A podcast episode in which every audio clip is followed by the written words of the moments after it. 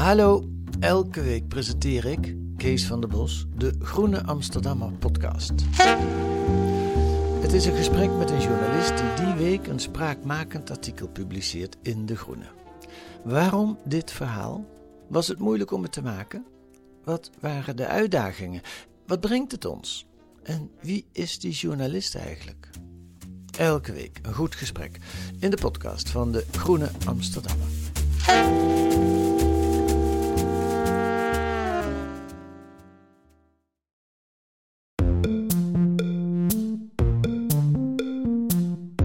Daar, fijn dat je luistert naar Boeken FM, de literaire podcast van Dasmag en de Groene Amsterdammer. Wij nemen op in de studio van Dag en Nacht Media. Wil je nou nooit meer een aflevering van ons missen? Abonneer je dan nu in je eigen podcast-app en geef ons ook vooral een heleboel sterren en recensies. Dan zijn we ook zichtbaarder voor anderen die ons misschien willen luisteren. Heb je een vraag voor ons of ben je heel erg boos, vooral op Joost?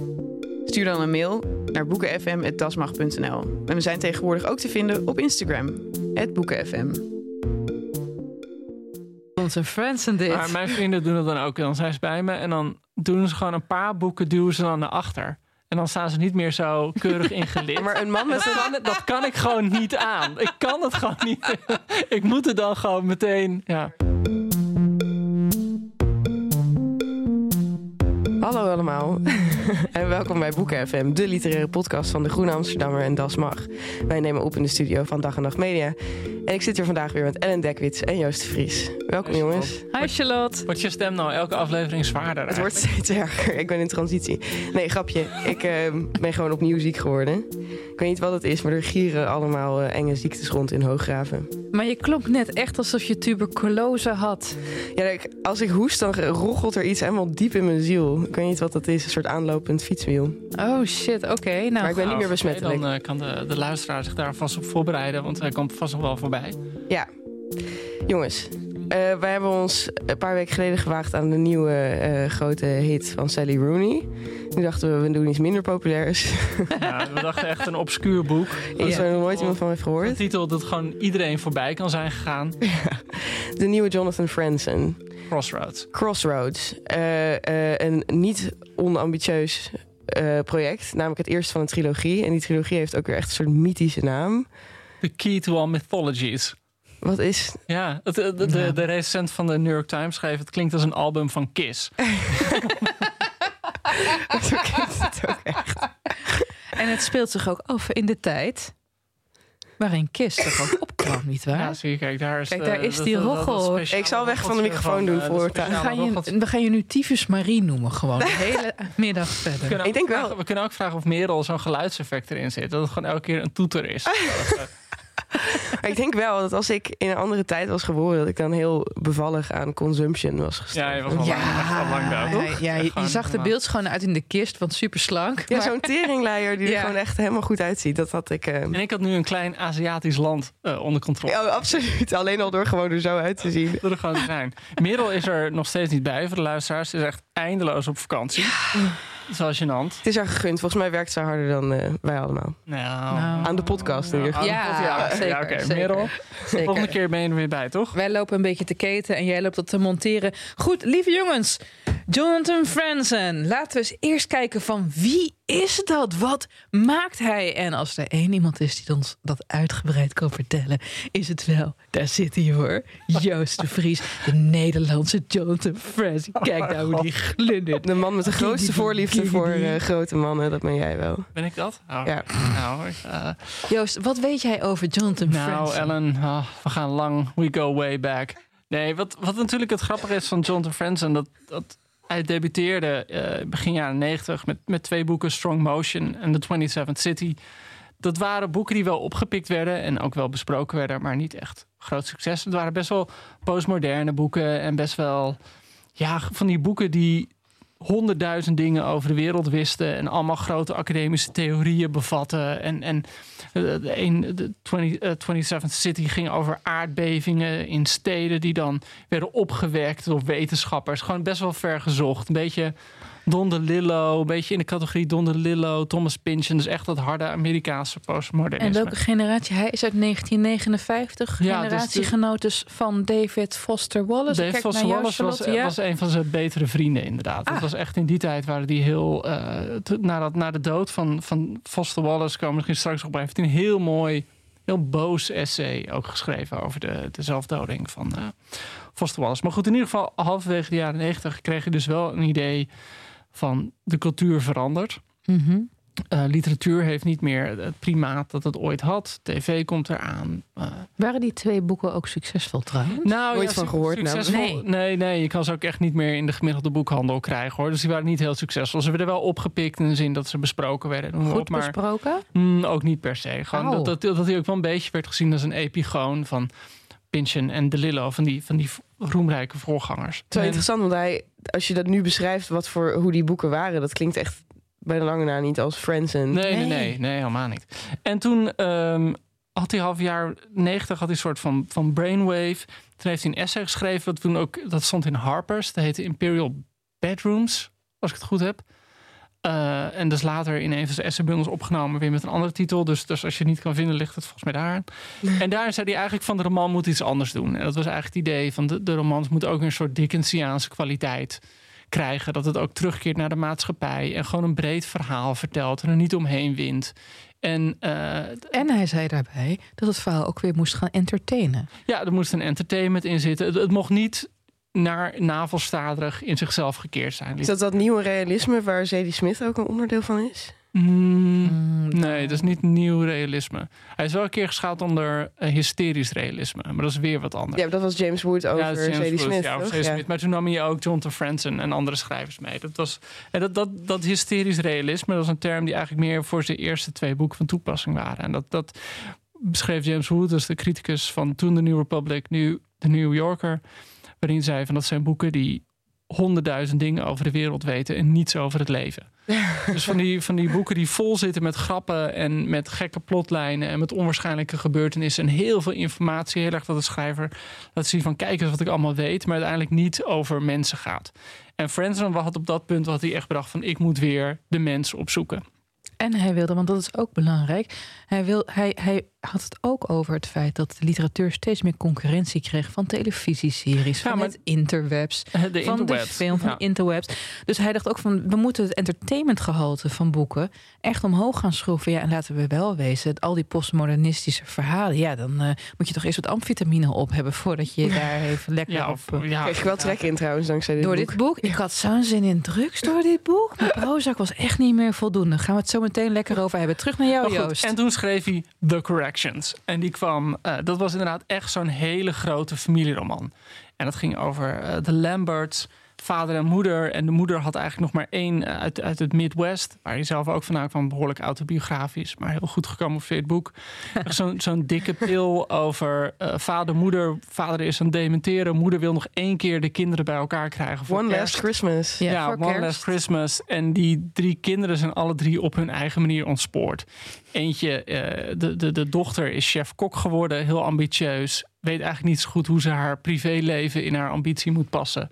Aan de ene kant heb je eh, de oudste zoon, die is. eh, ja, die, die werkt in de- ja, weg, maar die werkt in de financiële sector. En die heeft een hele ambitieuze vrouw. En die zit ook weer zo helemaal vast in, in dat, ja, dat typisch Amerikaanse consumentistische leven. En dan heb je nog de jongste zoon, Chip. Die vond mega een MeToo'tje toen het nog geen ja, MeToo'tje toen het nog heette. geen MeToo'tje heette. En, en het boek begint ermee dat hij eh, zijn script aan het redigeren is. En dat hij dan aan het, aan het, eh, op in computer kijkt naar alle keer dat hij borst heeft, borsten heeft getypt. En dan krijg je zo'n eindeloze lijst die eigenlijk een heel script heeft geschreven over de borsten van de, van de actrice. Eh, en, en van de vrouw die hij heeft lastiggevallen. Want hij gaf les op een universiteit. Hij viel een studenten lastig. En het is een knotsgek boek, The Corrections. Het gaat over Amerika. Ze noemden het toen ook wel The Great American Novel. Het ehm, was een succes. Nou ja, en, en eh, de, het heette de correcties. Die titel kwam er eigenlijk een beetje vandaan vanuit het idee van Franzen dat ehm, kinderen altijd de correcties van hun ouders zijn. En dat ouders zien dat ze hun fouten doorgeven en die proberen te corrigeren in hun kinderen. En daarmee creëren ze weer nieuwe fouten die weer op nieuwe manieren gecorrigeerd moeten worden. En wat dat boek heel bijzonder deed, vond ik was dat het begint volgens mij in het eerste hoofdstuk. eh, praat of, of, of denkt eh, de vader van de familie over zichzelf na. En beschrijft gewoon hoeveel hij van zijn kinderen hiel, houdt en, en hoe bijzonder ze zijn. En volgens eh, gaat het perspectief naar de kinderen toe die hem echt niet uit kunnen Ja. staan. En dat is ook iets wat, wat in Crossroads ook heel erg zit. Dat gewoon die botsing tussen hoe mensen naar elkaar kijken. Maar goed, in ieder geval, dat boek kwam uit in 2001. En niet zomaar in 2001, in de week voor 11 september. Ervoor. De week ervoor, ja. En ehm, het gekke was dat, het met dat boek, en zo werd het ook, het kreeg lyrische besprekingen, ook voor 11 september. Maar na 11 september betekende, veranderde de betekenis van het boek meteen. Opeens werd het gezegd, oké, we zijn nu in Amerika een nieuwe fase ingegaan. En dit boek is de grote Amerikaanse roman over hoe het was. Oh, dit is ons afgepakt. Ja, dit, was, ja, dit is gewoon de jaren negentig. Zeg maar. dit, is, dit is echt het boek van het einde van de geschiedenis. Dit is het boek dat beschrijft. Hè, Chip eh, belandt ook ergens eh, in, het, eh, in Oost-Europa, in het Oostblok, waar, waar de markten openen. En opeens heeft hij een, een of andere scheme bedacht om heel veel geld te veroveren. En eh, eigenlijk laat die wereld, was het idee, was gewoon afgepakt. En ik moet, ik moet er wel even een kanttekening bij plaatsen. Ik ben natuurlijk gepromo, eh, afgestudeerd op 9-11. Dat het heel opmerkelijk is dat het boek zo'n succes werd. Want in de eerste jaar na de aanslagen op Amerika...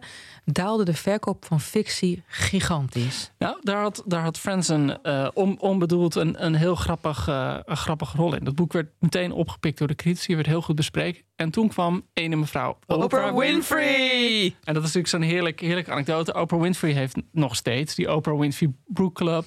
En ja, als ze daarvoor eh, jou selecteert, ja, dan ben je gewoon schat hemeltje rijk. ja. Dan ben je gewoon binnen. Dan ga je gewoon... Want hoe werkt dat? Alle vrouwen die daar dan lid van zijn? Nou, er kunnen ook mannen li- lid van zijn, maar het Oh, zijn allemaal Niet inclusief, Charlotte.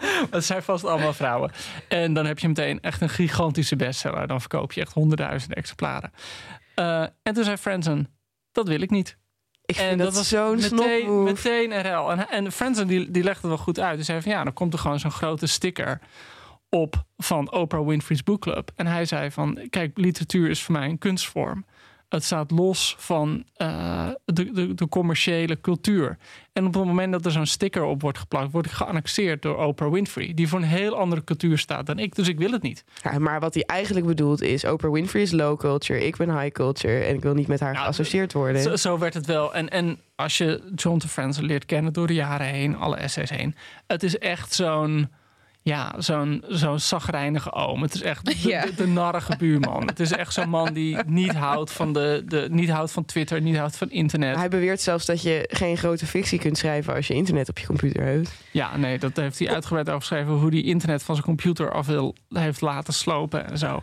Eh, dus, dus het is sowieso iemand die altijd gewoon zo heel beetje zo'n man gemaakt van schuurpapier. Die graag de wereld op afstand houdt. Maar de grappige is, zo gaat het natuurlijk dat alle kranten toen vervolgens schreven over... oh, oh, John de Franzen wil dat niet. Nou, waardoor dat boek alleen maar interessanter werd. Dus, dus het, het boek werd een ongelooflijke bestseller... omdat hij niet op die bestsellerlijst wilde. Eigenlijk een sticker erop van... heeft ruzie met Oprah Winfrey. Ja, heeft ruzie met Oprah Winfrey. Wat, wat je dan wel weer moet zeggen is dat eh, negen jaar later kwam hij met een nieuw boek, Freedom. Dat was wel bij Oprah Winfrey's boekclub. Toen hadden ze inmiddels hadden ze het goed gemaakt. En je hebt, je hebt ook zo'n interview dat ze bij elkaar zitten van... nou, Jonathan, dank dat je er bent. We zijn toch weer vrienden geworden. Ja, het was een dat- Winfrey-Winfrey situatie. dat is Ellen. maar goed, maar dat kwam goed. Eh, Freedom minder goed ontvangen. Nou ja, ja, ik vond Freedom zelf ook wel echt een. Kijk, wat, wat, wat ik gevoel had. eh, jij hebt ze ook gelezen, dus correct me if I'm wrong. Maar ja, ik, ik moet, ik moet erbij zeggen, Joost. Ik ben net zoals Charlotte halverwege gestrand in Freedom. En ik denk met ons heel veel andere mensen. Ja, ik Nou, was ja. gewoon echt niet zoals bij de corrections. Nee. Nou, kijk, weet je wat het, wat het voor mij het verschil was, denk ik? Dat Corrections heeft volgens mij in alle vrijheid geschreven.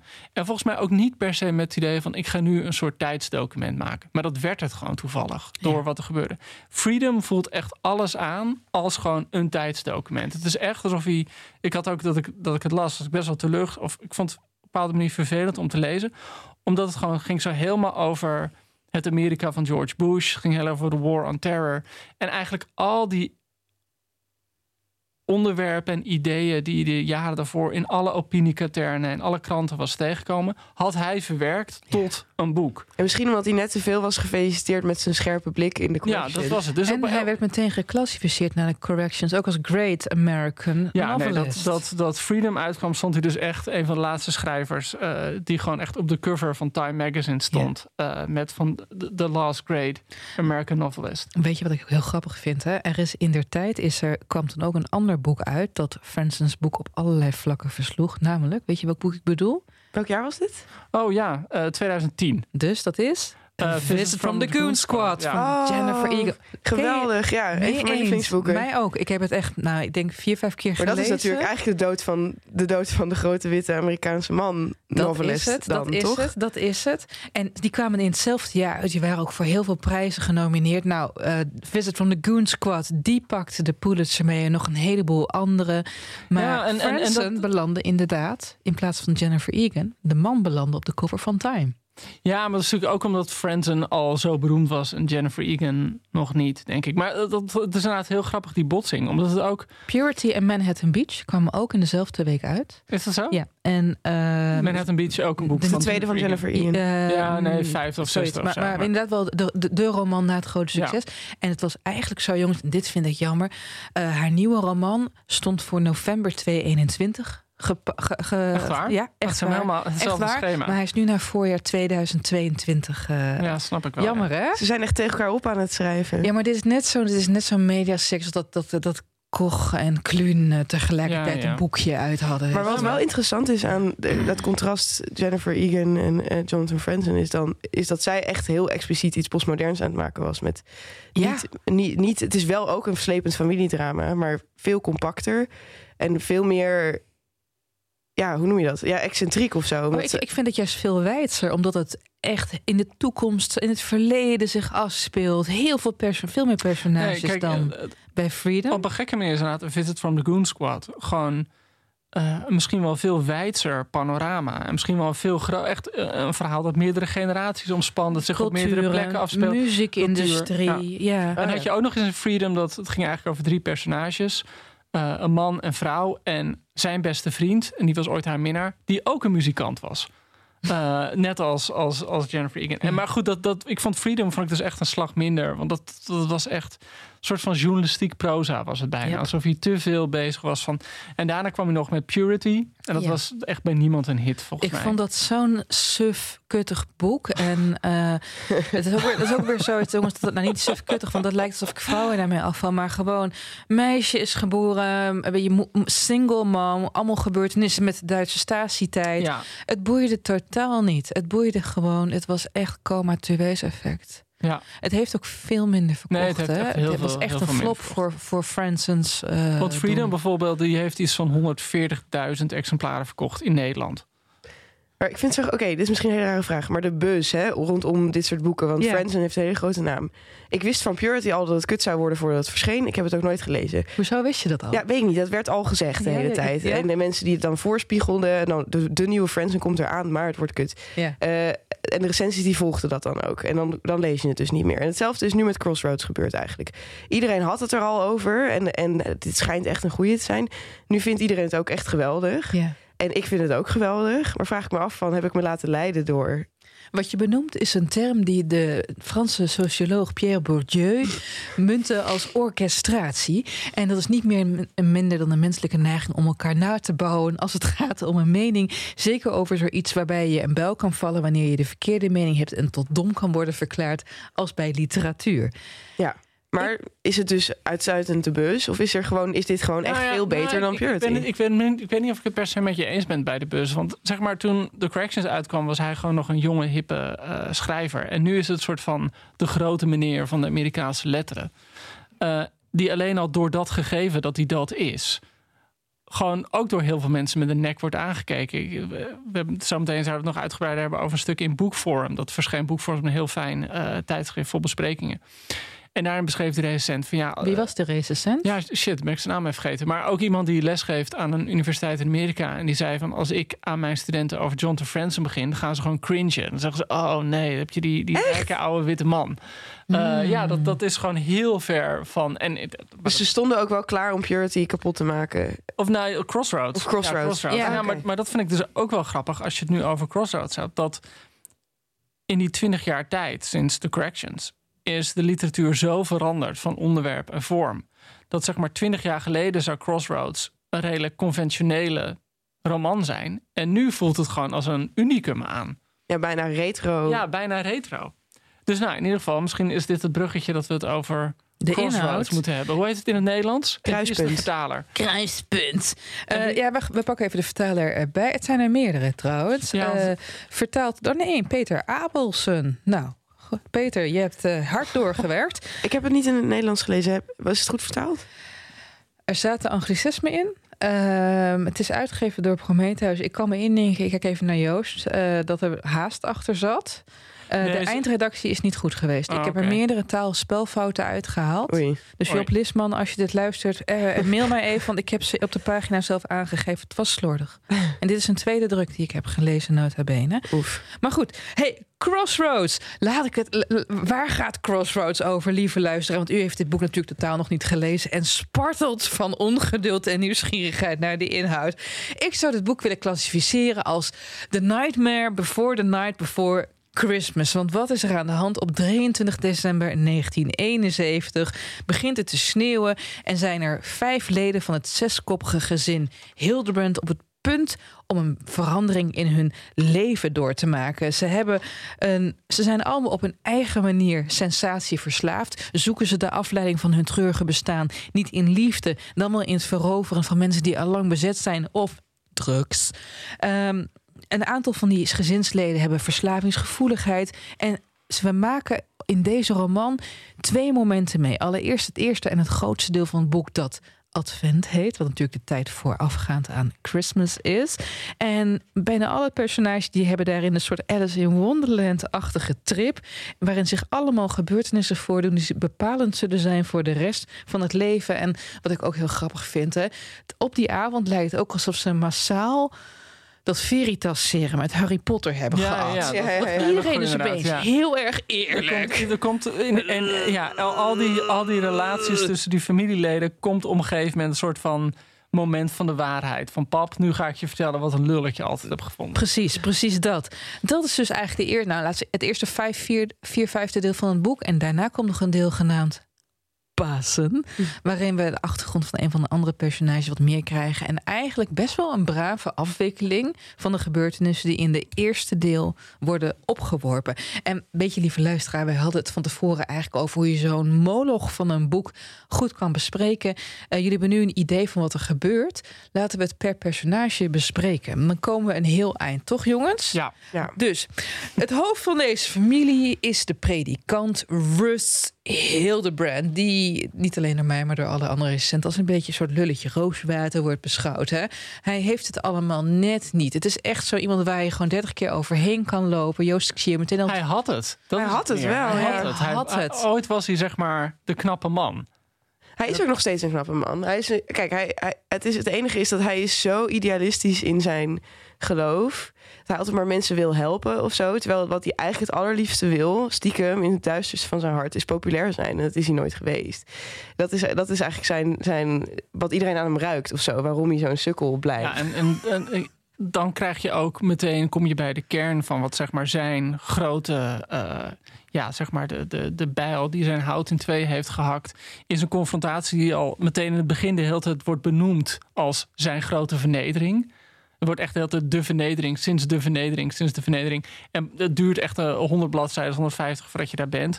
En dat is dus inderdaad dat, dat er op die, die, die geloofsgemeenschap waar je bij zit, is op een gegeven moment een ja, hoe moet je dat Jeugd, zeggen? Jeugd, een jeugd, ja, een jeugdclub. Diaken, ja. ja. eh, eh, opgericht. Kruispunt heet die. Crossroads in En Amerikaans. eh, ja, Crossroads. En ja, een soort van, van jaren zeventig zelfhelp. Een beetje religie, een beetje, eh, een beetje Sociaal, stoer, maatschappelijk beetje werk. Beetje maatschappelijk. gitaar spelen. ja, ja, hippie. beetje- ja. het is beetje 71, hè? Dus en ja. hij, hij dacht altijd, ik ben de populaire leider van die groep. Ik ben vlot. Ik Ik, ben- spreek ja, oh, jongere ja. taal. Ja, inderdaad. Dat is het, het allerpijnlijkste er is. En dan komt er een andere, eh, eh, een andere pastoor komt erbij, Rick.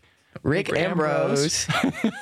En, dat is, en die is dan wel populair. Dus een man met een snor en met gewoon Lang haar, jeans en zo, ja. bakkenbaarden. En dan Hij wil minder geloof, hij wil minder religie. Ja, en, en, en Russ wil inderdaad gewoon graag lekker uit de Bijbel citeren en preken geven en gewoon zelf het woord nemen. Terwijl die Rick veel meer is met die kinderen laten praten en met elkaar. En jongeren, hè? en jongeren ja, met, met elkaar eh, muziek laten maken. En dan uiteindelijk komt dus de grote vernedering, wat ja, echt hartverscheurend is om te lezen. Dat inderdaad die kruispunt met z'n allen besluit dat ze niet meer met hem willen. Dat hij, echt, hij wordt als het ware, hij wordt gewoon van het eiland afgestemd. Het is gewoon eilandraad. Ja. Maar de tieners willen Rick dus, of Russ dus niet meer, lieve Nee. luisteraar. Dan zijn ze met z'n allen op een tripje in Indianenreservaat. Of hoe noemde jij dat nou laatst helemaal woke? Een eh, oorspronkelijke Amerikanen plek, Charlotte. Nee, goed. Iets, eh iets waar ik wel je boze mails over krijg. Als usual. Maar goed, hij wordt dus ook voor het oog van zijn tienerkinderen, die ook mee zijn, vernederend, vernederend, wordt hij weggestemd. En wat nog pijnlijker is, hij blijft gewoon zitten ja. waar hij zit. Dus hij weet dat mensen hem niet moeten en hij blijft bij de jeugdclub zitten. Terug naar jou, Joost. Oh, nou, eh, dit, dit, dit was dat. dat en, en eigenlijk tref je hem op een moment dat hij is getrouwd met Marion. En Marion, daar schaamt hij zich ook wel op een bepaalde manier voor. Is wat zwaarder geworden, die is ook 50 en hij vindt het niet aantrekkelijk meer. Hij is dus drie jaar ouder dan Ja. hij. En, maar gelukkig is er nu iemand anders die hij wel aantrekkelijk vindt, Francis. Dat is Jonge weduwe. Jonge weduwe. Habba, habba. En die neemt hij mee op die, die dag voor de dag voor kerst.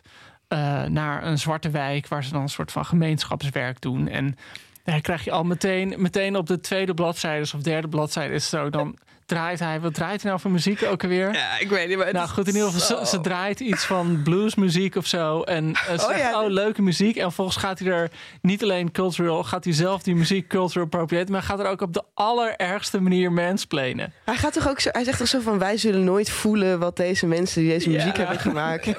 Oh, ik vond het zo cringe. Maar ik geloof hem meteen. Ja. weet je wel. Het is echt zo'n gast. Elke Hij- vader is zo. Ja, hij is een beetje een love-to-hate personage. En hij is ook iemand die is opgevoed met het idee... dat hij komt echt in een hele strenge geloofsgemeenschap... dat de man uiteindelijk de hoofdpersonage van het leven is. Maar de bijfiguren, wat hij dan bijfiguren zit... Die, die zijn allemaal anarchistisch. Die geven hem helemaal niet de spotlight. Maar dat is inderdaad, volgens mij zeg je het precies goed. Hij leidt aan een soort hoofdpersooncomplex. En, en Ja, hij, absoluut. gewoon- hij, hij denkt van, ik ben de man die het weet. En ik hoor het woord te voeren. Heeft en, hij niet letterlijk een moment dat hij beseft dat Frances een mens is? Zeg maar, hij gaat voor het eerst naar haar huis.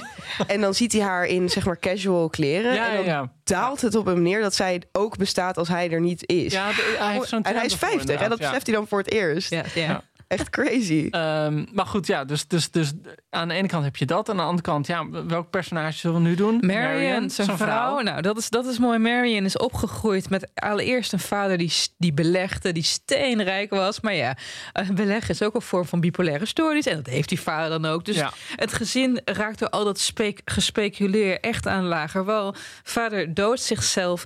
En zij blijft over om voor haar nogal self-centered mam te zorgen. En haar zus Shirley, die gewoon op een gegeven moment tabé zegt... en actrice gaat worden in New York, want dat is een slim plan. En zij is echt de enige die in de jaren 50 dat dit zich afspeelt... Ja. dat goede idee heeft. Nou, Marion, die eh, is wat labiel... en die krijgt op een gegeven moment een relatie met een man... voor het autobedrijf waar ze werkt. Die man is getrouwd, ze Ja, dat wordt is echt zwanger. gewoon de ene rode vlag naar de andere rode vlag. Allemaal gezet. rode vlaggen. De enige rode vlag die dus niet uitgaat is bij Ja, Marion. Want ze raakt super zelf. in verwachting van die gast. En zij ontvlucht hem. Hij dumpt haar. Zij ontvlucht hem. Ze gaat naar een soort abortuskliniek... waar een griezelige man die op ze- de kerstman lijkt... Ja. haar op kerstavond helpt met de abortus... in ruil voor wat viezelen voezelen. Ja. Wat ze dan eigenlijk heel vreselijk vindt. En daarna belandt ze in een inrichting. Het is eigenlijk een beetje het klassieke Sylvia... Plath troopje wat ik hier zag. Je hebt een vrouw die de eigen gedachten heeft, die zich jarenlang eerst heeft weggecijferd, dan toch te intelligent is om dat te blijven doen.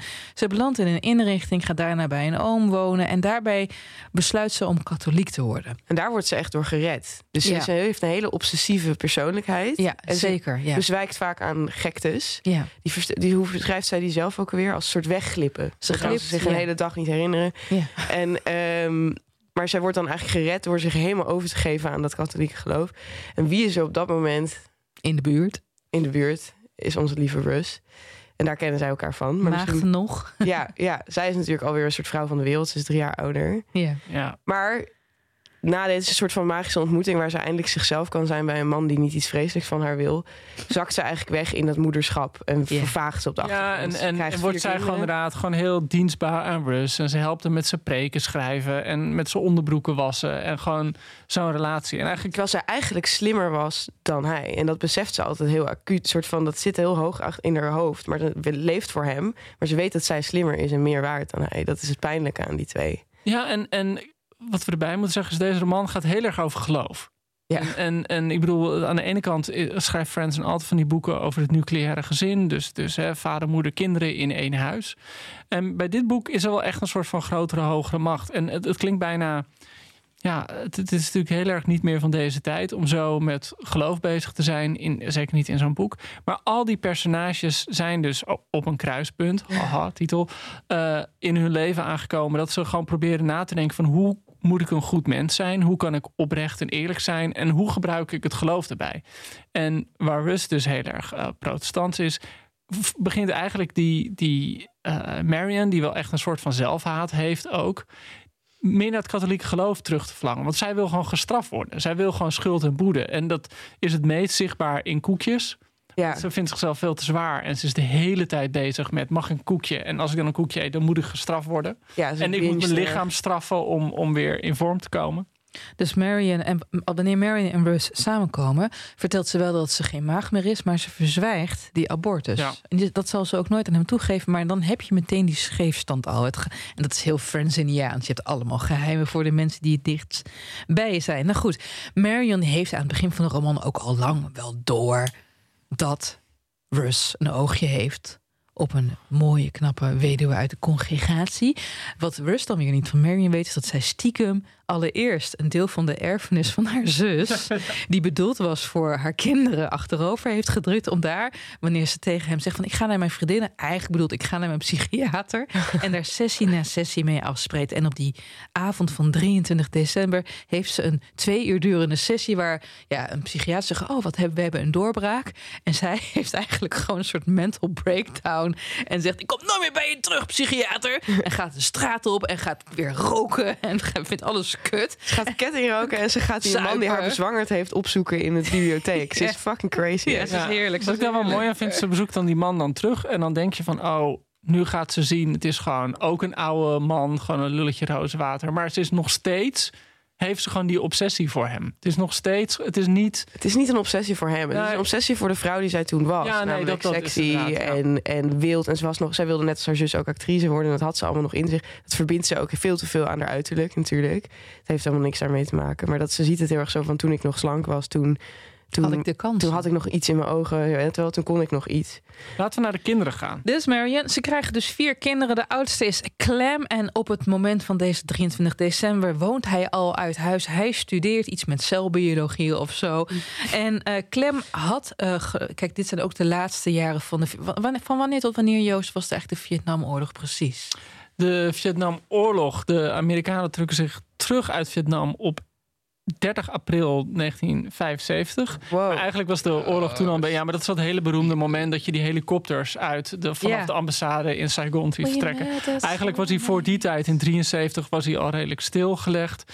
Maar eigenlijk de Vietnamoorlog was in zijn heftigheid, zeg maar vanaf 64 werd het echt, echt foute boel.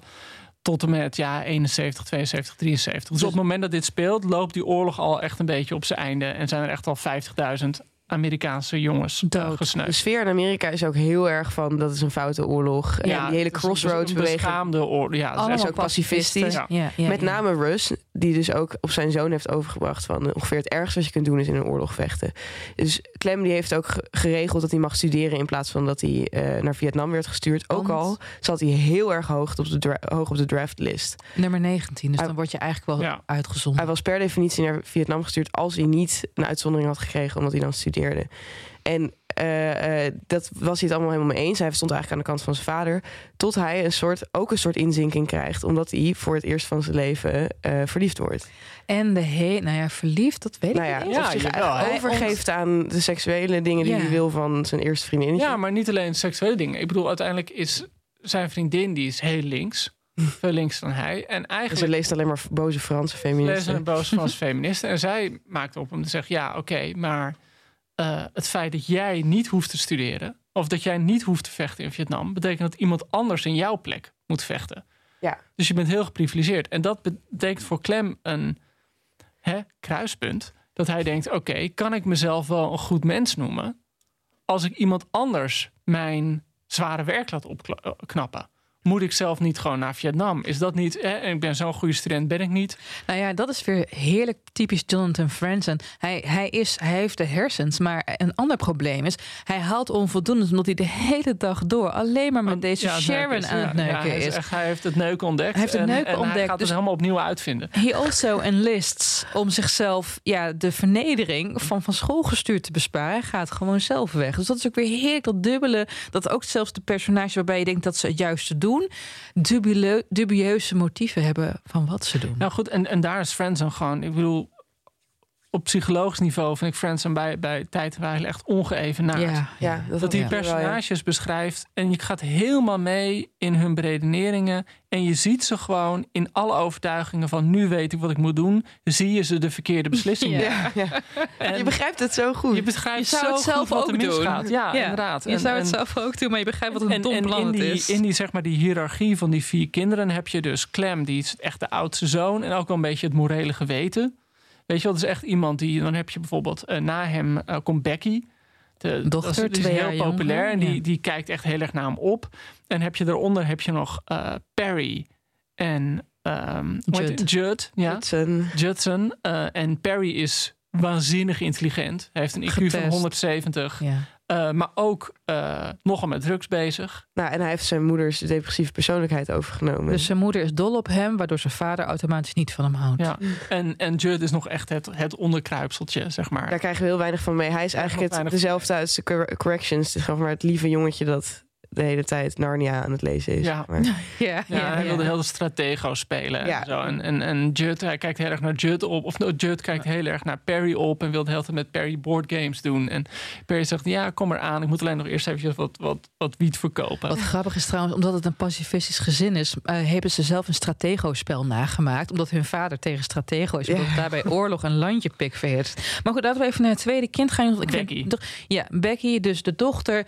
Niet eh, knap meisje. Niet super geïnteresseerd in populair zijn. En waardoor ze dus waanzinnig populair is op de middelbare ja, school. echt de, de, de queen bee van de high school. Ja, terwijl ze weet je, tegen wil en dank en zo. En iedereen vindt haar lekker en ze wijst elke jongen af. Maar op een gegeven moment, het is geen mooie Pinksterdag, maar een mooie bijna kerstavond, is daar toch een eerste kus. met Ah. Tanner Tanner. Evans. Oh, Tanner Evans. Tanner Evans. Stel je voor Arie Boomsma, maar dan wel muzikaal getalenteerd en even into God.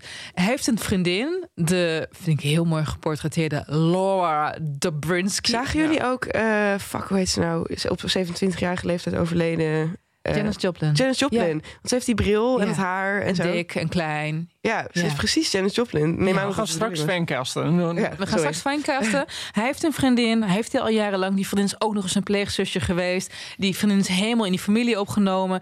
Maar Becky zoent met Tanner en krijgt daardoor ook een kleine geloofscrisis. Hoe moet ze dit uitleggen? Want deze Laura maakt deel uit van Tanners band. Tanners grote droom is doorbreken in de muziek. Laura zingt ook als een Janis Joplin. Is eigenlijk het talent. En op de avond dat Becky eigenlijk wil weten hoe ze ervoor staat met Tanner, moeten Tanner en Becky voor in front of a talent scout liedjes zingen.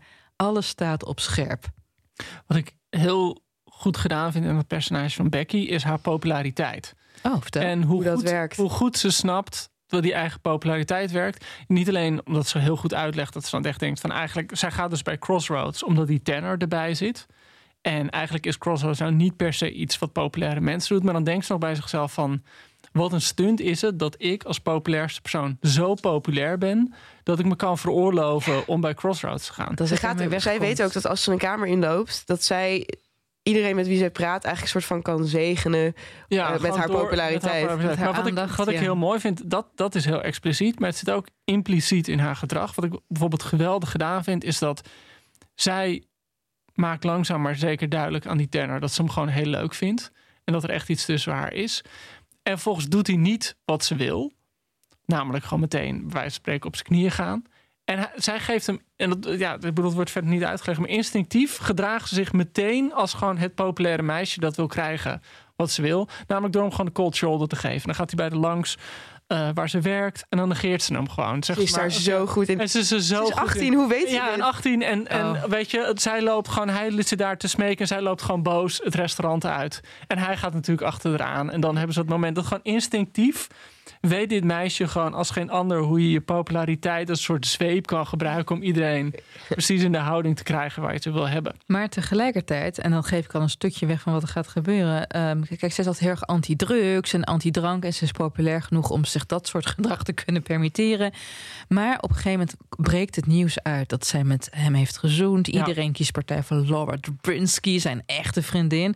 En dan eh, besluit ze op een feestavond maar even een blootje mee te roken. Waardoor ze een soort van goddelijke openbaring krijgt. Die Dan de rest ziet ze van- God. Dan ziet ze God, waardoor de rest van haar leven bepaald wordt. Maar ik loop op de feiten vooruit en vooral op de personages vooruit. Want we hadden het net al even over de hoogbegaafde 15-jarige Mag ik, mag ik nog heel even, nog heel even terug? Nog heel Nee. even, ik wil gewoon heel even terug. Laat me gewoon Yo, even één ding vindt gewoon op. Becky zo leuk. Ga door. Wat vonden jullie van de relatie tussen eh, Becky en Clem? Heel vaag.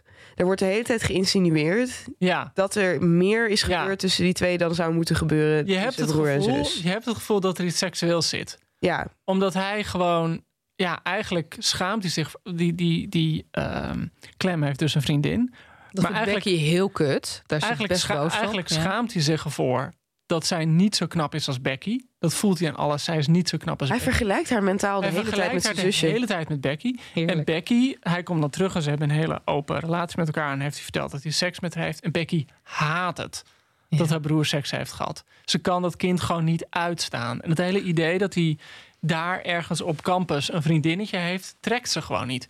En ik bedoel, het wordt verder niet, niet expliciet uitgebuit in het boek. Maar je hebt de hele idee van daar is gewoon.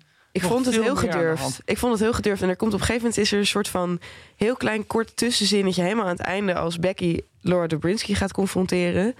En dat ze er dus achter komt dat eh, Laura voor Tanner ook een soort zusfiguur was. Dat, dat vindt ze nog het walgelijkste feit van hun hele samen zijn. Ja. En ik denk van ja, dat moet een soort schuldgevoel Ja, dat- ja, iets zijn wat jij niet in jezelf, aan het confronteren bent. Ja. Ook elke keer dat ze langs de lege kamer van Clem loopt, dat ze dan naar dat bed kijkt en daar heeft ze dan veel in geslapen, gewoon als broer en zus. Maar ja, je weet niet. Nou, grappig, grappig, want in een nog later klein bijzinnetje. Want het was dan gewoon dat zij haar hele hart ging uitstorten tegen Clem als jonger meisje. En dan viel ze in slaap op zijn bed en dan, en dan werd ze wakker en zag ze hem op de grond naast zich slapen en zo. En later in het boek denkt Clem van ja, we waren vroeger best hecht. Zij mocht in mijn bed slapen en zij had er geen probleem mee dat ik dan op de grond sliep.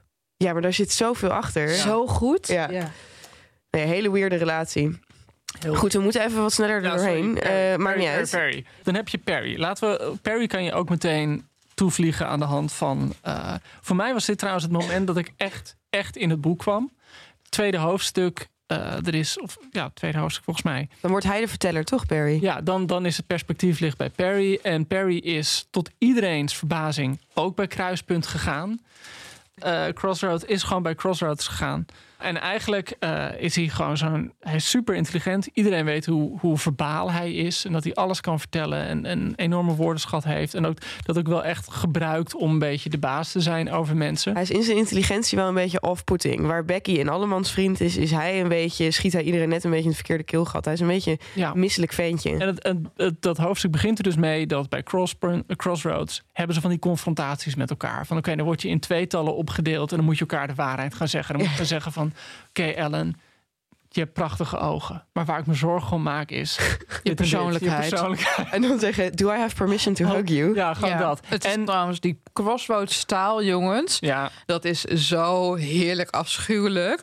Joost, vind je het goed als ik even mijn mening met je deel? Dat zou mij een heel fijn gevoel geven. ja, Ellen, eh, ik stel het zeer op prijs dat je me helpt om een beter mens te worden. En dat kunnen we alleen doen door eerlijk te zijn tegen elkaar. Ja, want ik zou het persoonlijk dan echt heel jammer vinden als we niet eerlijk konden zijn. En dat is dus de hele tijd doorgevoerd. Maar goed, het begint er dus mee dat eh, ze moeten namen trekken en hij trekt de naam van zijn zus. En dan hebben ze eigenlijk best wel een heftige confrontatie, omdat die zus gewoon de waarheid tegen hem zegt. En zegt van ja, moet je horen, ik ken je helemaal niet. Je bent gewoon alleen maar spelletjes aan het spelen. En ik weet heus wel dat je gewoon de hele dag aan, Aan denkt. Ja, aan jezelf denkt. En gewoon drugs aan het gebruiken bent en drugs verkoopt. En niemand wil bij je in de buurt zijn. Omdat je intelligentie gebruikt als een wapen. En eigenlijk is dat, hè, is dat, dat zeg maar de, de identiteitscrisis die, die eh, Perry meemaakt. Ja, die ligt daarna boek. echt totaal afgeslacht heeft van op Ja. adem te gaan. Maar ik heb een vraag voor jullie. Want we kijken op zich wel in zijn hoofd op dat moment. En hij lijkt ook wel echt, deze confrontatie van zijn zus... eh, lijkt hem ook echt te raken. Hij beseft inderdaad dat hij, dat, er een, dat hij een afstand heeft gecreëerd tot al- mensen om zich heen. Hij besluit dan ook om zijn leven te beteren. Hij gaat zijn drugs weer terugverkopen en hij gaat het allemaal anders doen. Hij gaat Koopt een heel zijn mooi kerstcadeau voor de broertje. Ja, voor zijn jongere Zo, broertje, ja. de enige van wie hij arguably echt ja, houdt. dat- ja. Ehm, maar meende hij dat? Ik, heb, ik had echt het idee, later in het boek, dat ook wij door hem geflest waren. Door die hele die voornemens van hem. Dat zou best wel kunnen. Maar eh, wat ik wel oprecht interessant is die hele twijfel van ben ik goed of slecht als ik aan mezelf denk. Ja, dat hebben ze allemaal. Maar al zijn inderdaad. daden, nee, maar hij worstelt daar het meeste mee van iedereen. Maar al zijn daden zijn uiteindelijk het meest egoïstisch. Nou, wat, wat heel mooi wordt beschreven is dat hij dan voor het eerst bij eh, Crossroads gaat. En dan is er zo'n moment dat je midden in de groep moet staan en dat iedereen er gaat vertellen over wat ze van je voelen. En dat hij daar helemaal van geniet. Dat iedereen ook nare dingen over hem zegt, maar dat hij wel gewoon zo geniet van in het centrum van die aandacht staan. Als een geaaid dier. Ja, dat hij zich ook gewoon voor het eerst zeg maar, kan meten met zijn zus qua aandacht en populariteit. En dat, hij, dat, hij, dat dat gewoon zijn streef is. Hij ontdekt bij zichzelf. Dus denk ik het personage dat, dat het meest moet huilen in het boek. Hij ontdekt gewoon, ja, als je maar gaat huilen, dan gaan mensen je aaien. En dan gaan mensen zeggen, komt wel goed. En, en ongeveer elk hoofdstuk waarin eh, je hebt steeds, elk hoofdstuk heeft steeds het perspectief van een van de gezinsleden. En elk hoofdstuk ongeveer met eh, Perry eindigt ermee dat hij in tranen is, bijvoorbeeld. Ja. Ja. ja, maar hij, kijk, hij is 15, dus hij opereert natuurlijk ook echt in een heel frenzied ho- headspace.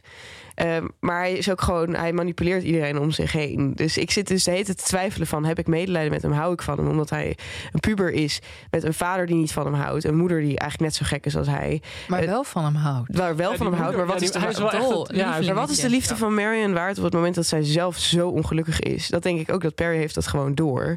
Dat, dat het is niet zij, hij en zij samen tegen de rest van de Nee, wereld want- of want zo. dat- zij is dat- ook dat- fundamenteel Daar zit het eenzaam. heel pijnlijks in. Hij komt thuis, eh, of hij wordt opgehaald door zijn moeder, want hij is dronken op een feestje geworden. Eh, en opeens gaat zijn moeder roken, wat heel grappig is Dat trouwens. ze al 30 jaar niet Wat heeft ze al gedaan. 30 jaar niet heeft En gedaan. begint te drinken. En dan Ja. opeens snapt hij van wacht, ik kan nu opbiechten dat ik gewoon drugs gebruik en verkoop en ermee wegkomen. Dus het is hij- ook gewoon op dat moment van haar kwetsbaarheid en dat zij zo'n open en eerlijk moment met elkaar hebben, snapt hij meteen wacht, dit moet ik in mijn voordeel gebruiken. Ja, dat, is- dat is toch precies... Ik kon hem maar niet plaatsen daardoor. Want ik vond hem heel diep sympathiek. Maar dan op een gegeven moment... Ik begreep wel wat Becky over hem te zeggen heeft. Namelijk gewoon... Hij is echt wel een manipulatief slangetje. Deze jongen. Ja. Een snack. Ja, maar goed, ik vond hem wel leuker dan Clem of zo. Want ik Clem, Ja, die. Clem die gewoon in, het, in, de, in de voetsporen van zijn vader wil treden... door altijd maar het juiste in de ogen van God te doen. Oh, oh, oh, oh, mag ik wel seks hebben als het slecht is voor mijn cijfers? En ik denk van, wat ben je een ontzettende nerd. je weet wel. Ik wil dan liever Perry, die gewoon een slecht mens is. Oh, horen jullie dat? Oh, Ik hoor een vraag. een vraag. We hebben Merel niet bij ons, dus nu eh, Moeten we het zelf moesten, moesten we het zelf doen. We hebben inderdaad een vraag binnengekregen. Deze keer niet over de inhoud, maar over eh, de aankleding. Deze vraag komt van eh, Mart. En die vraagt aan ons: hoe managen jullie je boekenkast? Hoe zorgen jullie dat je huis niet overloopt van de boeken? En hoe vinden jullie je boeken terug? Staan ze op auteur, taal of thema? Zelf heb ik bepaalde aankoopregels om mezelf in toom te houden. En orden ik mijn boeken op kleur. En dat doe ik al van voor de Instagram-hype. Oké, Mart, je krijgt de credits van dat je dit. Ja, jij hebt de Instagram hype. Heb jij, jij bent de, Jij was vast de allereerste de ooit die op Ja. Is nou gezet. fucking aardig tegen Mart. Hij Oh, heeft zoveel Mart. moeite genomen om Oh. iets te vragen en Sorry, iets te delen. What the fuck? Hi Mart. Hey Mart. Negeer die andere twee slangen die hier zitten. Weet je, ik heb mijn boekenkast ingedeeld op geheugen. Ik, eh, ik ben te slordig om het op alfabet te doen en trouwens ook om het op kleur te doen. En ik weet meestal wel waar alles ligt. Behalve nu ik in een verhuizing zit. En om op die andere vraag, hoe schrift je? Eh, ik krijg heel veel, net zoals jij Joost, kijk jou even aan, heel veel recensie. Ja. Oh, jij ook waarschijnlijk als Charlotte. Inmiddels wel, ja. Ja, veel recensie-exemplaren opgestuurd. En kijk, in mijn omgeving heb je allemaal van die boekenkastjes. Weet je wel? Weet je wel, buurtbibliotheekjes. Nou, dan heb ik de afgelopen jaren. Dat je Het is ook wel very crossroads eigenlijk, zo'n It's deel. very crossroads. Maar dan heb ik de nodige eerste drukken en dergelijke. En boeken die ik dubbel gekregen heb, gewoon ingedaan. Ik geef veel weg aan leerlingen en zo. Maar ik moet mijzelf ook in toom houden. En mijn grote oplossing, en waarschijnlijk eh, wordt het ook de oplossing voor de komende jaren, gezien het grote papiertekort, waar vooral de boekenwereld Ja, echt mee kampt. ja. De e-reader. Nou ja, wat, eh, Mart, eh, net als Ellen ben ik ook aan het verhuizen. We gaan niet samenwonen trouwens.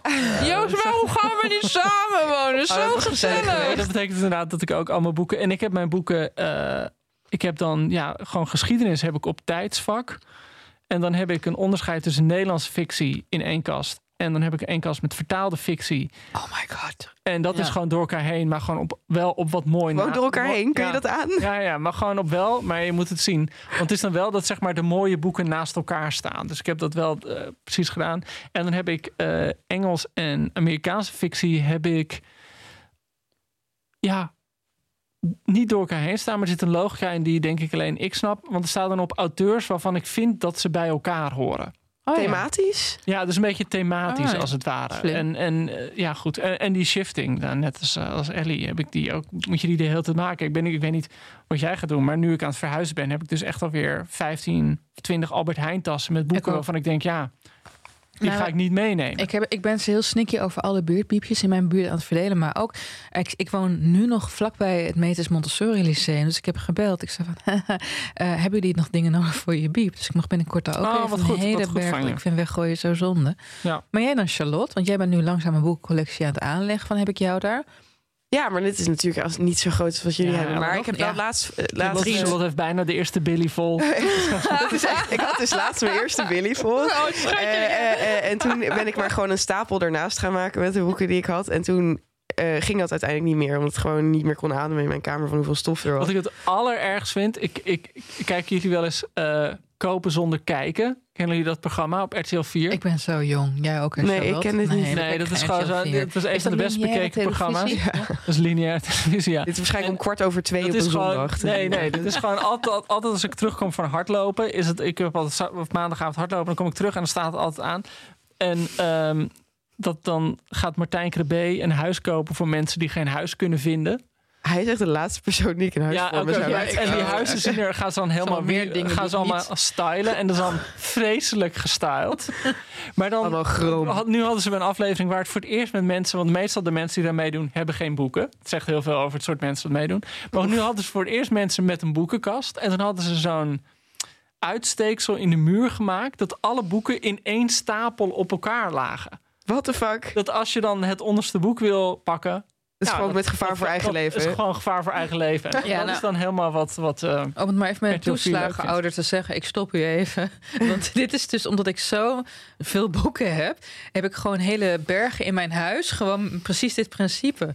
Dus ik heb ook met mijn boeken, kennen jullie dat? Dat je al boeken voor je boeken in de boekenkast aan het zetten bent.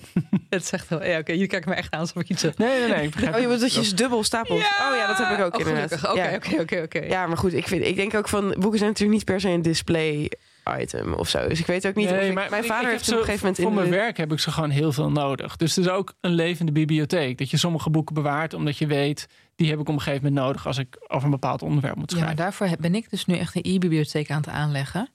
Want dat is zo fucking handig. Omdat je ook daarin kan zoeken alsof het een Word-document is. Wat heeft jouw vader gedaan? Wat, wat- Nou, die heeft eh, tien jaar geleden in de Libelle gezien... dat je je boeken op kleur kunt zetten. ja. Dat, en, Dat eh, heeft hij van Mart. dat, ja, Hij heeft dat, van Mart. dat heeft hij van Mart. Hij was er zo van onder de indruk dat hij dat toen is gaan doen eh, in onze woonkamer. Daar heeft mijn moeder hem helemaal mee doodgepest natuurlijk. En wij ook. Ehm, Eh, eh, en toen gingen we steeds om hem te pesten, zeg maar één van de paarse eruit halen en tussen de oranje zetten en zo. En dan kwam hij weer helemaal. Dan zag je dat als hij zat te eten, en zo over onze schouders naar die boeken te kijken van. Hebben jullie ze weer uit de kleur gehaald? Ging gewoon snel Dit weer is ook heel Jonathan Franzen dit. Maar mijn vrienden doen het dan ook. Dan zijn ze bij me en dan doen ze gewoon een paar boeken, duwen ze dan naar achter. En dan staan ze niet meer zo keurig ingelid. Maar een man met dat, een kan, dat kan ik gewoon niet aan. Ik kan het gewoon niet. ik moet het dan gewoon meteen. Ja. Maar ik vind een man met een keurige boekenkast zoiets als een man met een manicure. Ik denk het mag. Maar ik vind het toch een beetje suspect. altijd. Oh, ja, nee, ik ben helemaal pro Charlotte, maar... eh, maar Ik ben ook gewakst, trouwens. Nee. Ik hoef niet eens te weten waar. Oh, Joost! Oh. Nee, moeten we niet... eh, Hij is heel aerodynamisch. Nee, want jullie lopen Mart te pesten. En ik wil wel dat we zijn vragen compleet beantwoorden. Ik heb een antwoord gegeven. Wat doen jullie om die impulsdrift in te tonen van nog meer boeken kopen kopen? Eh, weinig geld hebben. Oh, Uitstekend. is de key. dat is een Ja. goede truc van Ja. je. En daar hebben jullie Eh, niet zo last van. Nee, Nou, ja, nee, nee. verhuizen. Eh, Weet je ja, verhuizen, dat werkt het beste. Dan, dan maak je echt een grote shift. Maar jullie kopen dus wel nog veel. Want jullie krijgen dus ook een heleboel toegestuurd. Ja, maar ik, eh, eh, het, het is zo dat wanneer ik iets krijg opgestuurd, eh, ik vraag ook meteen altijd bij de uitgeverij het PDF aan. Je kan eh, PDF-bestanden kan je ook converteren online tot EPUB-bestanden. Dat is fijn. Ja, dat is echt zo relaxed. Maar ik vind voor, voor het zoeken ook belangrijk. Ik, ik gaf laatst, vorige week gaf ik een lezing over het werk van Jeroen Brouwers. Nou, dan ben je echt wel blij dat je dat oeuvre digitaal hebt, zodat je de crossverbanden op zoektermen heel snel kan vinden. Maar Joost, wat doe jij om jezelf te beschermen tegen het dichtslibben van je huid door verschillende Ja, vormen van sorry Mart, ik, ik heb dat gewoon opgegeven. Het slipt gewoon dicht. Ja, ik heb gewoon een groter huis gekocht. Dat is gewoon de enige oplossing die ik kon Oh, je- oh, je hebt een maar huis het- gekocht. Het, het is wel wat je probeert, is de hele tijd. eh, nee, ja, ik probeer me wel oprecht in te houden. Ja, maar daar heb ik geen truc voor. Oké, maar terug naar. Terug naar het boek. Ja, weet, weet jullie, lieve luisteraar, dat hebben we nog niet eens verteld. Maar dit is het eerste deel van wat een trilogie. Oh, dat hebben we al wel hebben we wel verteld aan het verteld. begin. Ja, ja, iets wel Oh, jezus, ik word zo moe van mezelf, mensen. En toch had ik wel het gevoel dat dit boek echt op zichzelf staat. Ook. Eens meer dan bijvoorbeeld Otmars Zonen, Ja, wat dat- een deel van de trilogie moet worden van Peter Daar heb je echt het idee van het begint net. Het Waar begint gaat het net, of over? wat zei jij, Charlotte, net? Wat? Dune. Oh ja, Dune. Nou, dat hoor ik van iedereen. Dat die naar de film zijn geweest. Dat ze denken van ja, er is nu wel heel veel worldbuilding ja. gedaan. Maar en, en, mijn, en dan? Mijn idee was van, oh, dit is echt een lange trailer na drie uur in de bioscoop precies. En dat, dat was ik heel bang voor bij deze. Ja? Want, het, want het heeft hem tien jaar geschreven om, eh, gekost om het te schrijven. Dus dan moet je tien jaar wachten op de volgende. Dus als er dingen niet afgerond zijn, ben je gewoon flink genaaid. Ja. Maar dat heeft hij inderdaad weten te vermijden. Hij heeft gewoon echt een alleen op zichzelf staand werk neergezet. Helemaal mee eens. Eh, hij is 61, dus eh, hij zal op zijn 81ste, deze, aangezien hij 10 jaar per boek doet, deze trilogie voltooien. Inshallah. Ehm, ehm, ik, wil, ik wil even nog een paar dingen nog eventjes eh, aanstippen. Omdat dit een groot boek is. En we zijn echt veel tijd ook kwijt geweest, deze podcast, aan het eigenlijk inleiden van het werk van Friends. En eigenlijk alleen al de personages. Want het is een paar, echt een personage gedreven roman. Ehm, eigenlijk, en zeg jullie maar of jullie het er mee eens zijn of niet, is voor mij de kern van dit boek. Mensen haten zichzelf doordat ze andere mensen haten. Terwijl ze van die mensen eigenlijk zouden moeten houden. En gaan dus maar in God geloven om een vorm van absolutie te krijgen. En uit schuldgevoel geven ze vervolgens niet meer toe aan het egoïsme waarnaar ze eigenlijk hun leven willen laten leiden. Wat op de lange termijn weer heel goed is voor de samenleving. Ja, ja. I guess. Ik heb me heel veel afgevraagd over de rol van God in deze roman. Zeker om, als je het vergelijkt met de corrections, waar mensen dus eigenlijk goddeloos in zijn. ja. Het is Ja. niet heel anders. En Ja, het is, Ja. zijn de mensen nou fundamenteel anders omdat ze God in hun leven hebben? Ja, want ze hebben eh, een manier om hun gedachten te richten. Eigenlijk alle vijf zijn op zoek naar God. Ze vinden hem allemaal op een andere manier. Je weet wel, die gaat steeds meer van God houden als hij van vrouwen houdt. Perry die denkt op een gegeven moment dat hij zelf God is. Hm. Dat is gewoon, ze, dat ze hebben iets om hun gedachten omheen te bouwen. Maar, maar zijn ze nou gered? Zijn ze nou, Nee. Hebben ze dat absoluut Nou, dus gek genoeg deed, deed mij dit boek af en toe ook gewoon aan Sally Rooney denken. Omdat die personages ook heel erg met die vraag stellen van hoe ben ik nou een goed mens? Alleen die hebben geen god. Nee. Precies. En- en dat Nou, is gewoon echt- Simon is Ja. Simon is die is dan ook de enige En dat een is soort ook- Ja, zielenrust. dat is de enige die een soort van eh, Ja. stabiel is. Dus, dus dat vond ik heel grappig. Waar het boek volgens mij ook heel erg om gaat, zoals, zoals alle grote familieromans natuurlijk, is ook de onkenbaarheid van de ander. Dat is Het idee dat je al- met elkaar onder één eh, dak eh, woont. En dat je toch gewoon allemaal ideeën hebt over hoe je kinderen zijn, hoe je vrouw is, hoe je partner is. En- maar dat je het uiteindelijk nooit echt weet. En een andere pijler is natuurlijk dat die personages constant zijn overgeleverd aan allereerst het verschil tussen wat je wilde en wat het leven je gaf. En ten tweede, wanneer er personages zijn die uiteindelijk krijgen wat ze willen. En ze krijgen op hun manier alles wat ze willen. Maar daar worden ze niet beter van. Nee, De- dat is wel grappig eigenlijk. Iedereen krijgt wat hij wil. Eigenlijk is dat het probleem ook van alle Ja. personages. Alle pro- ja, de problemen in het boek ontstaan omdat ze iets willen. Dat krijgen ze. En vervolgens is het niet wat ze denken dat het is. Nee, het of is geeft het Oh, niet, inderdaad. geeft het niet de rest, eh, de rust die ze denken. Maar dan, wat is dan de wel de... Wie heeft dan wel rust in, in deze roman? Is Nou, er dat iemand? is de- de- Tanner Evans, ja, maar die is gewoon dom. Nee, nee die, is, die is ook ongelukkig, want hij had een veel grotere carrière gewild. Maar dit is de menselijke conditie die Friends een keer op keer in zijn werk probeert te tonen. We zijn gewoon gedoemd om rusteloos te zijn en ongelukkig. En Ja. wat ik heel, wat, wat, wat- waar dat heel, waardoor dat heel concreet wordt gemaakt in deze roman, is bij dat taalgebruikje van Crossroads, weet je wel, die halve Ja. Pinkstergemeente. Het is een soort akelig passief-agressieve taal die eigenlijk alleen op de korte termijn werkt. Maar de onderliggende problemen niet verhelpt. Het is op zo'n manier praten dat je, nou, we zijn wel oké. Drie dagen later weet je, we zijn eigenlijk niet oké. Het is constant amper, een ampel bloekje. Bloekje. Amp, ampel broekje. Ampel, doekje voor het bloeden. Het is Maar grappig goed. als je, dat je Rooney erbij haalt. Want eigenlijk, zij zegt eh, van... eh, Oké, er, is, er is geen grotere belofte dan alleen de liefde die je kunt voelen met een mens. En, en eigenlijk zelfs in dit, in dit boek is dat zelfs van de kaart of zo. Want in Crossroads zegt ze dat het, het gaat over de menselijke relaties, toch? Je, kunt, je moet met iemand dan een partner zijn en zeggen van... ik vind dit van jou, jij vindt dit van mij... en dan ben je allebei beter. Maar het is duidelijk heel leeg. Nou, maar het- En je kunt elkaar niet kennen. nee, maar het, het is het idee natuurlijk dat je... Dat, ze, ze vragen een paar keer letterlijk van wat is God nou? En dan zeggen ze ja, God is de relatie met andere mensen. Dat vindt Russ, maar dat is vooral omdat dat hij... Ja, want niet. Omdat hij iedereen- heel zelffeliciterend is, omdat hij dan vri- bevriend is met een zwarte priester en met een Navajo. En dat vindt hij dan gewoon dat hij daardoor een heel goed mens is.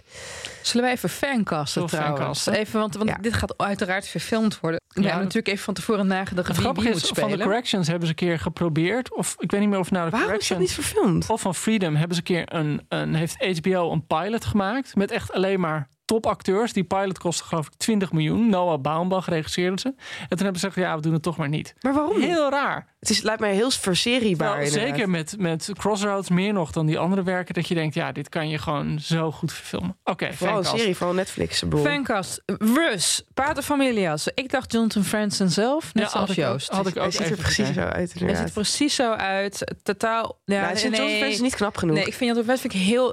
Weet je, je hebt mensen die echt je type zijn en je hebt mensen die echt niet je type zijn. En dat is Jonathan Franzen met die rare wipneus en die oneindige snotlepel. Ik had ook nog twee andere voor Marion en Ross. Marion en Russ, moet ik zeggen. Oké. Eh, Sylvia Witteman en Philip Remarque. Dat vind ik ook een heel goed idee. Dat vind ik heel goed idee. Zo, ja, voor mij zag ik hem gewoon helemaal, zag hem helemaal voor me. Ah, maar in dat geval ben ik Becky, dus ik ben op zich wel tevreden. Ja, maar goed. Nee, jij eh, bent eh. Russ, luister even mensen. Russ, een jonge Robert Redford dacht ik ook nog. Weet je wel, duf, maar leuk. Voor Rick, de jeugdjager Frank Zappa. Want zwarte snor, Ja, zwarte ja, ogen. nou, ja. Maar hij is pas 25, hè, Rick Ja, hij is heel jong, is het. Frank Het is denk ik eerder, ja, een van die Jonas Brothers. Oh ja! Wat vreselijk. Oh my God. Ja, ja. Ja, Nick Jonas natuurlijk. Gewoon met van die gasten met een te aardig gezicht. Zo'n Ja. gezicht dat je alleen maar wil slaan. Ja, ja. Hier heb je een vork in je oog. maar de Jonas Brothers die waren ook echt... eh, die, En waren, chastity rings. die hadden promise rings. Zo van, ik ga, dat is echt precies zoals Rick Ambrose is inderdaad. Heerlijk. Hey Francis, dacht ik aan Maya Farrow. Actrice uit Rosemary's Baby. Ja, dat scherpe Oh. gezicht dat ze Ja, en- beschrijft en dat inderdaad. jongens- Jongensachtig een blonde haar. beetje. Ja, ik zat aan Marion Cotillard te denken, maar die is Oh, misschien... ja, niet. Amerikaans genoeg. Ja, ja. eh, het is natuurlijk wel heel Amerikaans om te zien, Francis. Ik heb net June gezien, dus Rebecca Ferguson zit gewoon heel goed. Ik ben zo Rebecca verliefd op Rebecca Ik, ook echt, Ferguson. ik kan het niet aan. Ja. Maar goed, ehm, Marion. Wie gaan wij daar? Want ik dacht, eh, ja, Joost kent het wel. Jij misschien niet, Charlotte. De tv-serie comedy Happy Days. Nee. Ik dacht aan de moeder Marion, maar dan wat dikker. Oh, Nee, dus. dan moet Zit ik even eh, eventjes voor de geest halen hoor. Dat is, Of eh, Charlotte Rampling. Oh, ik heb nog voor Russ nog eentje bedacht. Ehm, hoe heet ook weer die gast die MacGyver speelde? Ja, Richard Dean Richard Anderson. Dean Anderson, die zou kunnen. Ja, Ja. oh ja, inderdaad. Maar goed, Marion. Wie hadden we voor Marion? Ja, Charlotte Rampling vond ik misschien een goeie. Ja, maar toch wel echt dan heel veel jonger. Oké. Want die is wel Ja. denk ik 80 inmiddels. Ja, maar luister, met, in onze fancast mogen we zelf bepalen Oh ja, hoe oud die maar- Ja, moet je wel een jaar bij geven. Wie had jij bedacht voor? Eh, Sarah Paulson. Oh, Eh, ja, ja. zij dat is een super. goeie. Zij kan zich ook in. Zij heeft ik vooral in haar rol in eh, eh, versus... American Crime Story Oh, ja. eh, over Monica Lewinsky. Daar Ja. speelt zij eh, Linda Tripp. Ja, dat is geweldig. En daarin ziet- is ze ook heel overtuigend in een vetsuit gehezen. Daarom dacht ik ook aan, dan kan ze allebei Marion in beide stadia spelen. Ik vind haar ook gewoon een geweldige All-American actrice. Ook in American. Horror Story. Ja, fantastisch. Keer, nailed, nailed. Wie doen we klem? Eh, Clem had ik Richie Cunningham, oftewel Ron Howard uit Happy Days. Dat zeg je niet niks. Ik had Michael Cera. Ja, de- Ja. jij zei dat Michael Sarah uit Superbad en zo. Die En Scott Pilgrim Scott versus the Pilgrim. World. En zie Ja, jij zei dat. Want hij wil het zo goed doen, maar hij is zo'n sukkel. Ehm, ik, ik heb een grote voorliefde voor Michael Cera. Dus ik vind hem ook wel... eh, ik, eh, mijn moeilijkste is eigenlijk Perry. Want ik, ik zat meteen te denken aan Timothy Chalamet. Oh, alsjeblieft niet. Ik ben echt bang dat jullie... Oké, Elke ik had voor Perry had ik Frankie de Jong in gedachten. Oh, ja, maar die is toch veel te fri- fris. Ja, Veel maar- te gezond, ja. Perry komt gewoon heel vrolijk en vriendelijk over. Van zo'n zo'n klein jongetje waar je... Weet jullie nog wie eh, Robin of the Vale speelde in Game of Thrones? Dat jongetje wat op zijn twaalfde nog aan borstvoeding... Oh, ja, ja. eh, je oh my god. Ik Ja. heb dit nooit gezien. Nee, oh. oh want ik wilde voor Becky wilde ik ook Sophie Turner uit eh, Game of Thrones Ja. voorstellen. Oh ja, vind ik echt een Hij perfecte. heeft een heel populair gezicht. Het Ja. een heel populair, populair gezicht, gezicht, ja. Oké, ehm, jongens, dan, dan gaan we eigenlijk heel langzaam richting ja, een afsluiting Ja. en het voorlopig geven van een cijfer. Over dat cijfer, misschien ook leuk om te vermelden. Dit boek is echt lyrisch ontvangen overal en in Nederland ook. Allemaal vijf ballen, weet je wel. Ja. Eh, Ma- Marja, die was. eh, Marja Pruis zei, Marja in de Groene, eh, dat kan je natuurlijk opzoeken op groene.nl, maar Marja schreef van dit is zo'n zeldzaam boek dat aan de ene kant gewoon de grote emoties omarmt als gewoon het maatschappelijke en het cerebrale. En ze zei van dit is een boek dat zowel Marco Borsato als Herman Tjenk Willink gewoon met plezier zou kunnen lezen. Wow, wat een mooi, Ja. mooi, Marja. Ja, eens. Van, ja, eens. Ehm, zullen we even een cijfer geven en even um, twee voordelen, twee nadelen van dit boek? Oké. Is goed. Eh, nou, luister, laatste 100 pagina's. Maar ik heb het boek dus gelezen. En ik las pas vanochtend in de recensie dat het een deel is van de trilogie.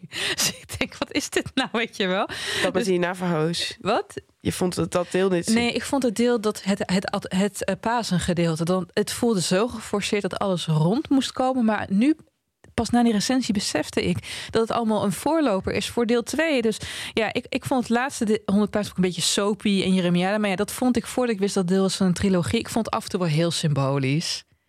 Mijn enige nadeel dat ik zou mogelijkwijs zou kunnen hebben is dat de eerste helft vond ik gewoon iets sterker dan de tweede helft. Ja. Sowieso. Om- Ja. Maar het is misschien ook omdat je gewoon die personages leert kennen. En ja, ik, ik was dat wel echt verrukt te lezen. Het is Ik in het kon het begin niet dat ik echt dacht van wauw, dat je, Ja? je kan gewoon niet wachten. Je ziet al die botsingen tussen die personages. Je ziet elke keer elk hoofdstuk met een nieuw perspectief zie je die personages ook weer op een andere manier. Dat vond ik echt foutloos gedaan. En er wordt wel gezegd, of nou, eh, voor zover de kritiek is, wordt dan gezegd van, oh, is het niet een conventionele roman of is het niet een mainstream roman? Maar dat je echt denkt, was dit de mainstream maar? Was deze kwaliteit Ja. maar het gemiddelde? Dan was literatuur onverslaanbaar geweest. Ja, want die Het stijl... enige, het enige wat ik dan wil zeggen, inderdaad, dat al vergelijk je de stijl van dit boek met eh, De corrections. dat was gewoon veel, eh, ja, veel meer met een krul, veel meer met een metafoor, gewoon veel gezochter en, en bloemrijk en poëtischer. En hier is de stijl gewoon, ja, nou, ik zal niet zeggen simpel, maar wel gewoon kordaat. Het is minder... Hemingway is het eigenlijk. Nou, het is niet, Mm. niet Hemingway, nee, sorry. Maar nee, Hemingway is echt nog veel, veel kaler. En Nee, oké, maar hij heeft is- wel duidelijk een soort soberheid. Ja, ik vond, ja. want ik vond het verlies vergeleken met corrections, vond ik dat het gewoon niet grappig genoeg was. Wat? Er zit wel humor in. Ja, maar de corrections was echt een klucht en dat is dit Ja. niet. Ja. Dus, In de corrections, voor de mensen die het niet gelezen hebben, zit een scène waarin je langzaam doorkrijgt dat die vader eh, van de familie een, een soort van toeval heeft. En hij is dement aan het worden en dat wordt verteld vanuit een drol. En langzaam snap je dat er die drol gewoon door een hele kamer op de muur aan het smeren is. ja, en de eerste keer dat we Chip ontmoeten, heeft hij een stuk zalm in zijn broek zitten. Oh ja. Dus dit soort, Oh dit soort dingen, God, die zijn dan net iets minder geloofwaardig dan dit boek misschien is. Ja, maar maar- dat boek was gewoon grotesker. En dit is ja, het, was, het, het is toch een beetje, eh, een beetje nou ja, bijna gelovig in de, zijn soberheid. Dat is mijn enige opmerking. Dus ik vond het niet zo grappig. Ja. En, oh trouwens, ik vond inderdaad, ik vond ook net een beetje ongeloofwaardig hoe goed iedereen zich kan uitdrukken tegen elkaar. Dat ja, dat is wel eerder al. verbluffend hoe Want, eh, verbaal iedereen is. En ze zijn zo, ze praten in extreme volzinnen. Ook de kinderen van 18, 15 en 21 tegen elkaar ook. Alsof er volwassenen aan het luisteren zijn. Eh, en ik denk dat dat ook is dat bijna hij zich misschien niet meer kan herinneren wat nou precies de slang was in die tijd of zo. Dat het allemaal net iets te bookish is hoe ze met elkaar praten. Mm. Ja, ze praten niet per se als kinderen in Nee, 1999. ik weet niet hoe ze toen praten, maar niet dat is zo. Dan, dan wel, dan ga ik op zoek naar iets om te klagen. Wat voor cijfer Ze geven? praten niet zoals in de That 70s show. Nee, dat nee. vind ik echt bezwaarlijk. Ik geef het een. Ik vind het een heel goed boek. Ik kon het niet wegleggen. Luister honderd pagina's. Jammer. Dat is mijn eigen schuld door de verkeerde interpretatieruimte die ik erin vernam. Ik geef het een 8,5. Eh, ja, het boek kreeg vijf sterren van Thomas de Veen in de NRC. En het kreeg vijf sterren in de Volkskrant van Hans Bouwman. En daar ben ik het wel echt mee eens. Ik geef het echt een 9,5. Ja, ik heb het commentaar gekregen dat ik veel te vrijgevig ben met cijfers die ik geef. Maar geef nu een 6. in mijn eigen verdediging vind ik, ben ik gewoon echt heel enthousiast over de dingen die we hier lezen. Maar je moet ook bedenken, eh, luisteraar, dat we gewoon hier boeken bespreken die wij interessant denken te gaan vinden van tevoren. Dus Ja. dan heb je sowieso dat je al misschien hogere cijfers geeft. Nou ja, maar Rooney moesten we wel. Deze moesten we ook. Dus ik stond echt, was echt klaar om kritisch te zijn. Maar ik heb gewoon nog nooit zo lekker gelezen. Dus ik gewoon weer een 10. Oh, echt? Ah. Nou, Ja. dat is een 9,3. Lekker, lekker eh, Ik Friends. ga nog één keer. eh, ik ga- 9,5. Oh, en trouwens voor mensen die hebben geluisterd en nu denken Nee, niet- van... nee, ja. We hebben fucking veel samengevat en we hebben heel veel inhoud gespoild. Echt maar We zijn fuck echt nog lang niet klaar met... 9,3 Joost. 9,3. Ik heb goed. staartdeling gemaakt. Nee, maar, we, Maar staartdeling, holy shit, dat kon ik op school al niet. In ieder geval, dus eh, mensen die het nog willen lezen, ga vooral je gang. Ja. Het is echt, vooral ook stilistisch, een beetje kritisch op hoe sober het was, maar het is echt heel erg mooi. Tip van de sluier. We hebben maar een tip van de sluier gegeven. En het is echt grappig. En dat cringe is zo heerlijk om te doen. Ja, Het is echt heel fijn. Goed, jongens. Oké, we zijn er snel weer. bedankt voor het luisteren. Tot volgende week. Ja, rate ons in eh, de app. Moeten we geloof ik altijd Ja, geef ons inderdaad sterren en recensies. Ja, word Ehm, van de Groene Amsterdammer. Mochten jullie nog vragen hebben, en we zijn natuurlijk niet altijd even gemeen als we net voor Mart waren. Eh, Oh, kun helemaal je- niet gemeen voor Mark. Jullie waren echt gemeen ik was een beetje, Mart. Een beetje kritisch op beetje mannen met boeken op kleur, maar dat komt door mijn vader. Ehm, dus mail ons of eh, stuur ons een DM op eh boekenfm. Oké, en bedankt voor je vraag, Mart. Team Mart. Tot volgende week. Doei.